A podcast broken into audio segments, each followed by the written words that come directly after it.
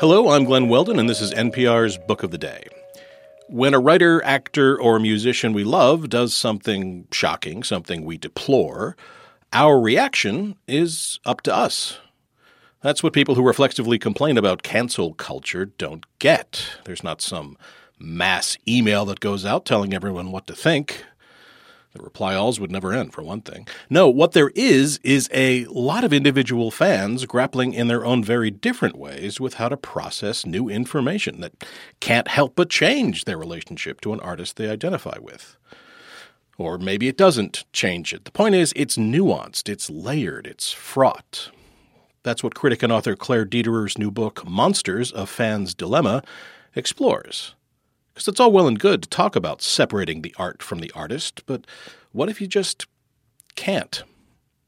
Dederer talked to Weekend Edition Sundays, Ayesha Rascoe. This message comes from NPR sponsor Liveright, publishers of Left for Dead Shipwreck, Treachery, and Survival at the Edge of the World by Eric J. Dolin. The true story of five castaways abandoned on the Falkland Islands during the War of 1812. Available wherever books are sold.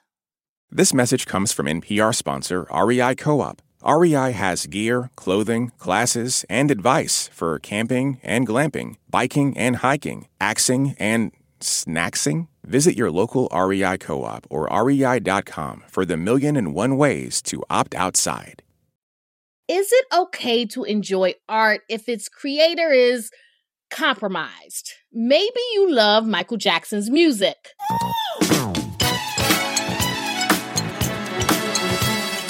Or you want to watch Woody Allen's Annie Hall. A relationship, I think, is is like a shark. You know, it has to constantly move forward or it dies.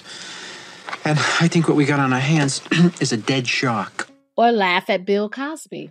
And I looked, and there was chocolate cake.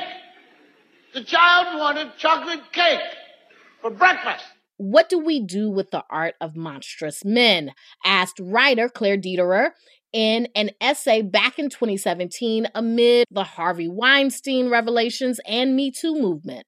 It's a question that continues to trouble her as she tracks more examples, like Kanye West. And it's not all men. Think some Harry Potter fans' distress over J.K. Rowling's comments about gender.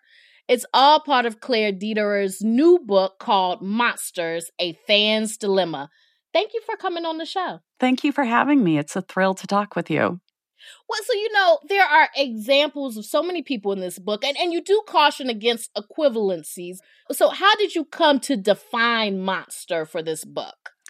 Yeah, I think that was a really uh, challenging part early in the process. I started sort of thinking about this problem in maybe 2014 or 2015, and then came the kind of big reckoning we had at the end of 2017.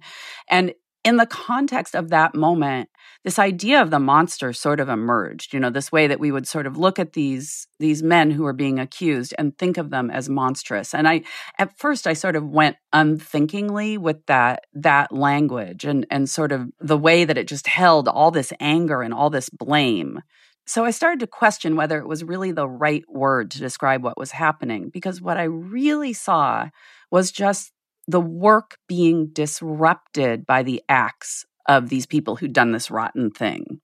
And the way that you talked about it, and I think that this is kind of an apt metaphor, is that you kind of said it's like a stain. Right. And I think the reason the stain was such a uh, useful image to, for me to think about was that I liked the idea that indelibility, like that stain, that just like indelible mark is not a choice. Like when you drop the wine on the carpet, you're not you're not making a decision for it for it to spill across the floor, which I feel like is my experience when I learn something about an artist whose work I love. You know, I, I don't want to know it, but I do know it. And now I have to figure out what to do you got your start as a film critic. Mm-hmm. And so in a lot of this book, um, you talk about how you've struggled with some of the directors. Yeah, I think that Roman Polanski was really where this all started from for me. I had been researching his his rape of a 13-year-old girl in a um in a previous book I was writing,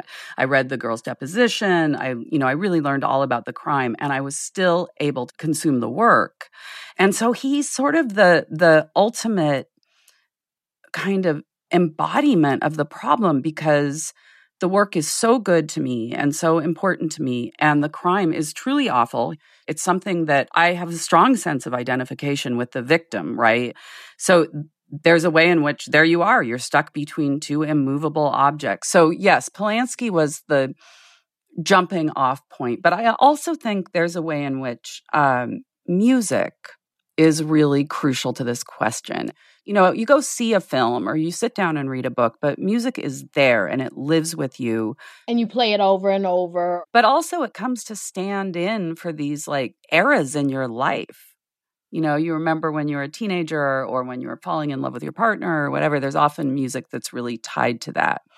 So the musical examples tend to be the really heartbreaking examples for a lot of people you invoke uh, your kids at points in this book, their friends. There is a generational thing to it because it does seem like there is a there is a been a shift in fandom and in the way we process you know fandom and being obsessed with something. You talk about this in the book. I'm going to have you read a little bit of it. Sure. Um, i'll read a little bit about this idea of obsession that you brought up. Obsession. When we say we're obsessed with something it means I am a fan, a super fan, an intergalactic fan. I am verily defined by this thing. It is my personality. It is me. I am it. And so to me, I do feel like that is just so key because it feels like when people say they are a fan of someone these days, they're not just saying, Oh, I like their music. Oh, I like their art. They're saying, this person is a reflection of me and my values. And if this person is bad, then that means I'm bad. Mm. right? Like, is am, am I reading that correctly? Yeah, I think you are reading that perfectly. I, I think that that's one of the reasons that it's important to think about this stuff right now. You know, there's this sort of question of why write this book now? Why address this now? How is this moment different from moments in the past? And, you know, I'm 56 years old. And when I was young, I was certainly a fan of things. I was a fan of lots of things. I just didn't know anything about the makers of those things. You know, I would have the four photos of the Beatles on my bedroom wall, and I'd be, you know, obviously George is the cutest. And that was sort of the extent of what I knew. And now that is a 180 degree turnaround we now know everything about everyone. So there's this kind of simultaneous self expression as fan and too much knowledge as fan.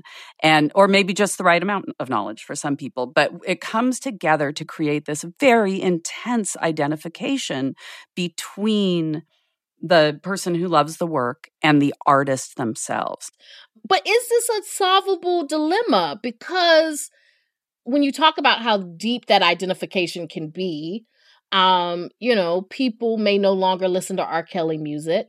And then do you watch a Harvey Weinstein movie? Like, where are the lines? Right. I think in every single case, there is a set of circumstances that that we can look at and that are specific to that artist. But one of the big projects of the book is to get out of this idea that there's an authority there telling us what we ought to do in both cases. You know there's i feel like there's often a response that you just have to separate the art from the artist. And what i very quickly realized as i started thinking about that is like that's impossible for me in the case of for instance manhattan by woody allen. You know that's this film about a 40 something man having a relationship with a teenage girl, uh, high school girl. But i don't get to tell you what your line is.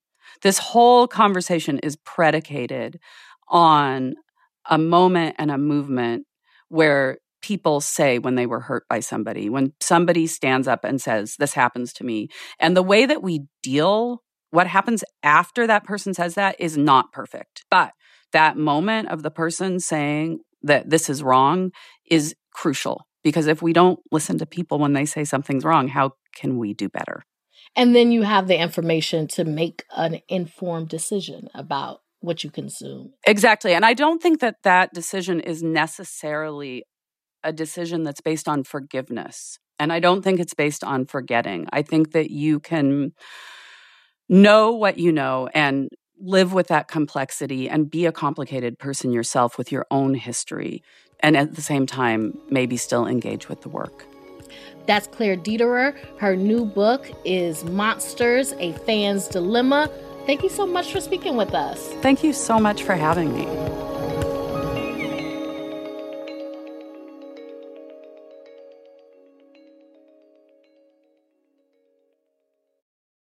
This message comes from NPR sponsor Mint Mobile. From the gas pump to the grocery store, inflation is everywhere. So Mint Mobile is offering premium wireless starting at just $15 a month. To get your new phone plan for just $15, go to mintmobile.com/switch.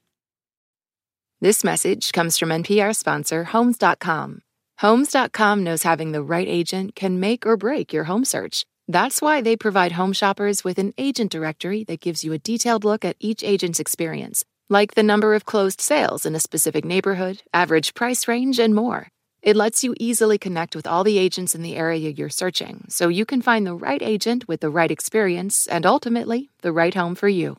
Homes.com. We've done your homework. All that sitting and swiping, your body is adapting to your technology. Learn how and what you can do about it. I really felt like the cloud in my brain kind of dissipated. Once I started realizing what a difference these little breaks were making, there's no turning back for me. Take NPR's Body Electric Challenge. Listen to the series wherever you get your podcasts.